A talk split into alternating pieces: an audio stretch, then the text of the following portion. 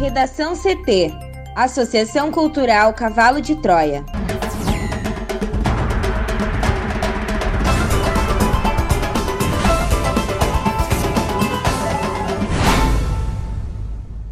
Agora, no Redação CT. Porto Alegre amplia a vacinação para pessoas com deficiência a partir dos 18 anos. Defesa de Lula pede a Fux que julgue suspeição de Moro antes da saída de Marco Aurélio. Termina nesta segunda-feira o prazo para entregar o Imposto de Renda 2021. O CDE projeta que PIB brasileiro crescerá 3,7% em 2021.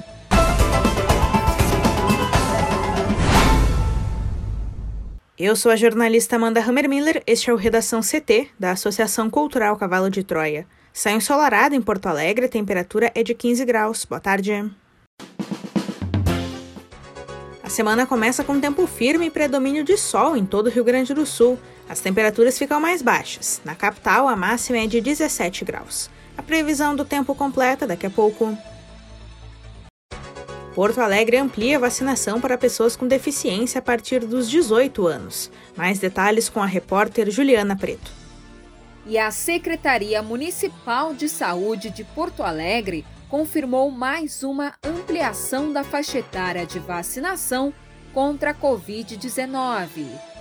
A partir de hoje, recebem a primeira dose as pessoas com deficiência permanente a partir dos 18 anos além dos grupos prioritários que já vinham sendo imunizados. A aplicação da primeira dose da vacina de Oxford AstraZeneca ocorrerá em 12 unidades de saúde e no drive-thru da PUC. Já a segunda dose será realizada em 33 unidades de saúde. Todos os locais atendem até às 5 horas da tarde. Para a primeira aplicação, é preciso documentos de identidade com CPF e foto, comprovação da condição de saúde ou ocupação e de residência ou trabalho em Porto Alegre. Para a segunda dose, é preciso documento de identidade e carteira de vacinação com registro da primeira injeção. Ainda, a secretaria aplicará a primeira dose da vacina nos aeroportuários. Serão destinadas 2.095 doses da vacina de Oxford para o público, por determinação do Ministério da Saúde.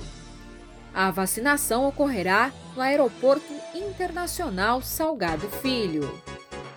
E bem importante, Amanda, a vacinação com a Coronavac ou a Pfizer está suspensa nesta segunda. No entanto, amanhã, terça-feira, a aplicação das doses com a Pfizer será retomada. A lista das unidades de saúde para vacinação pode ser consultada no site da Secretaria Municipal da Saúde.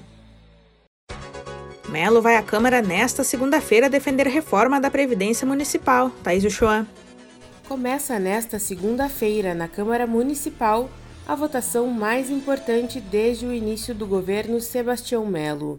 Trata-se da versão para o serviço público de Porto Alegre da reforma da Previdência.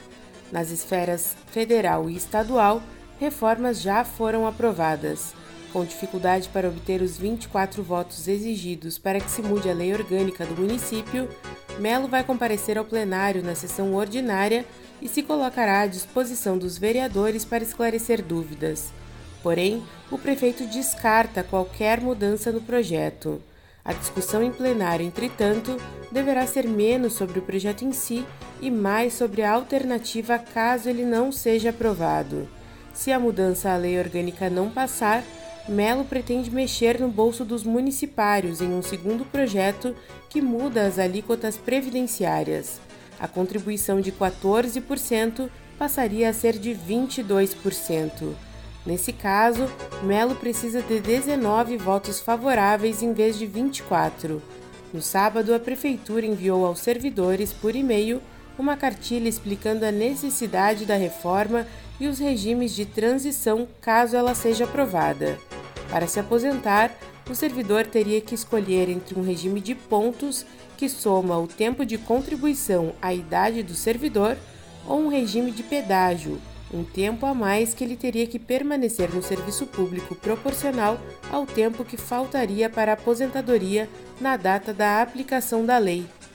Com as galerias do parlamento fechadas em razão da pandemia, o Sindicato dos Municipários de Porto Alegre promete uma vigília em frente à Câmara Municipal e paralisação dos servidores municipais. Conforme o vereador Jonas Reis, do PT, ex-diretor do Simpa, falta transparência nos números sobre a reforma. O projeto de reforma da Previdência está na ordem do dia e o executivo descarta tirá-lo de pauta. Porém, a discussão antes da votação pode se estender além da sessão desta segunda-feira. Para o Redação CT, Thaís Uchoa. Os advogados de Lula apresentaram uma petição ao Supremo Tribunal Federal para que o presidente da corte, Luiz Fux, retome o julgamento da suspeição de Sérgio Moro no plenário do tribunal. Há um temor entre os advogados e juristas ligados ao ex-presidente de que Fux adie a conclusão do julgamento para depois da saída de Marco Aurélio Melo, que se aposenta no dia 5 de julho.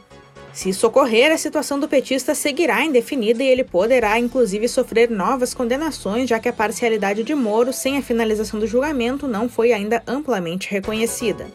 O debate do tema no plenário foi iniciado no dia 14 de abril e suspenso no dia 22 do mesmo mês por um pedido de vista de Marco Aurélio.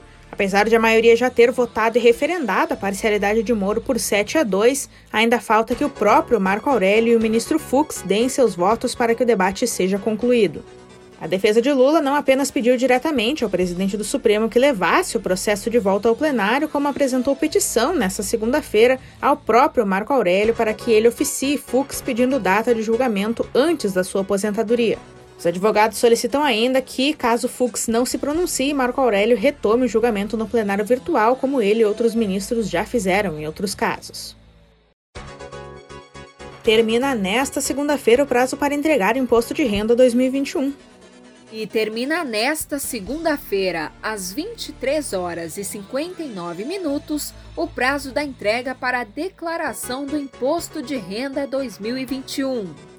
O último balanço da Receita Federal, divulgado na sexta-feira, indicava que cerca de 4,5 milhões de contribuintes ainda precisavam enviar o documento. Quem está obrigado a declarar e não o fizer até o último minuto deste dia terá de pagar uma multa de no mínimo R$ 165,74 e de no máximo 20% do imposto devido. A expectativa, Amanda, é de que 32 milhões de contribuintes prestem contas ao leão. E até 11 horas de sexta, 27,5 milhões já tinham enviado a declaração. Para quem deixou a entrega para o último dia, é possível fazer e entregar uma declaração mais simples para não pagar a multa. Mas depois será preciso corrigir o documento para não cair na malha fina. E se tiver de pagar o imposto, a primeira ou única parcela também vence hoje. Se o imposto a pagar for inferior a 100 reais, deve ser pago em uma cota única. As demais parcelas vencem sempre no último dia útil de cada mês e não podem ser inferiores a 50 reais. Ainda, a restituição já começou a ser paga também nesta segunda-feira e o último lote será depositado em setembro para quem não cair na malha fina. Para o Redação CT, Juliana Preto.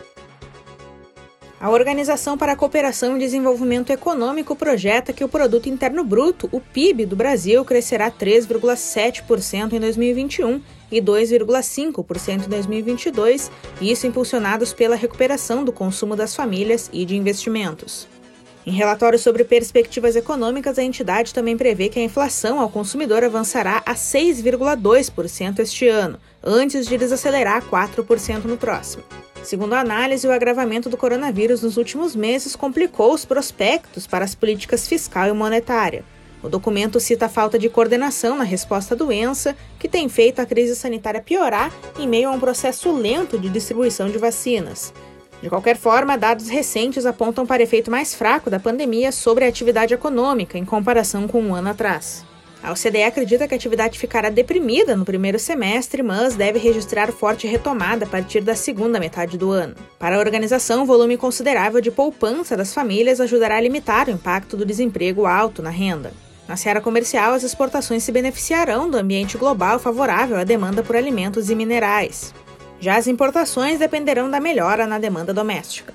Para a entidade, as medidas sociais devem ser prolongadas até que a pandemia esteja sob controle.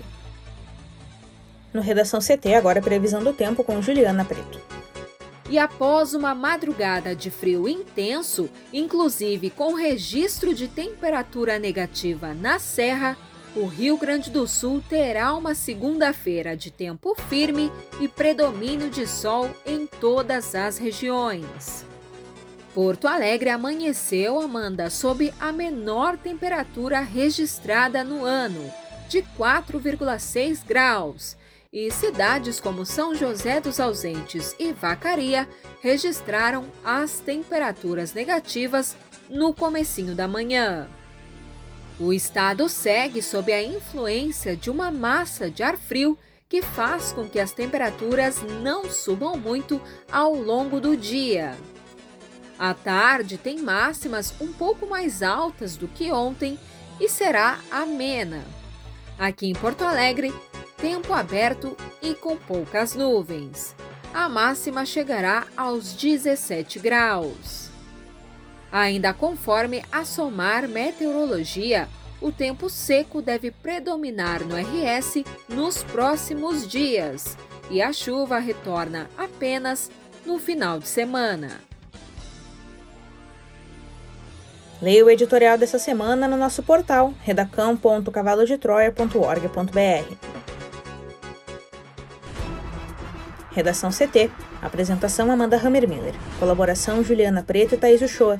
Uma produção da Associação Cultural Cavalo de Troia com apoio da Fundação Lauro Campos e Marielle Franco. Próxima edição amanhã. Boa tarde.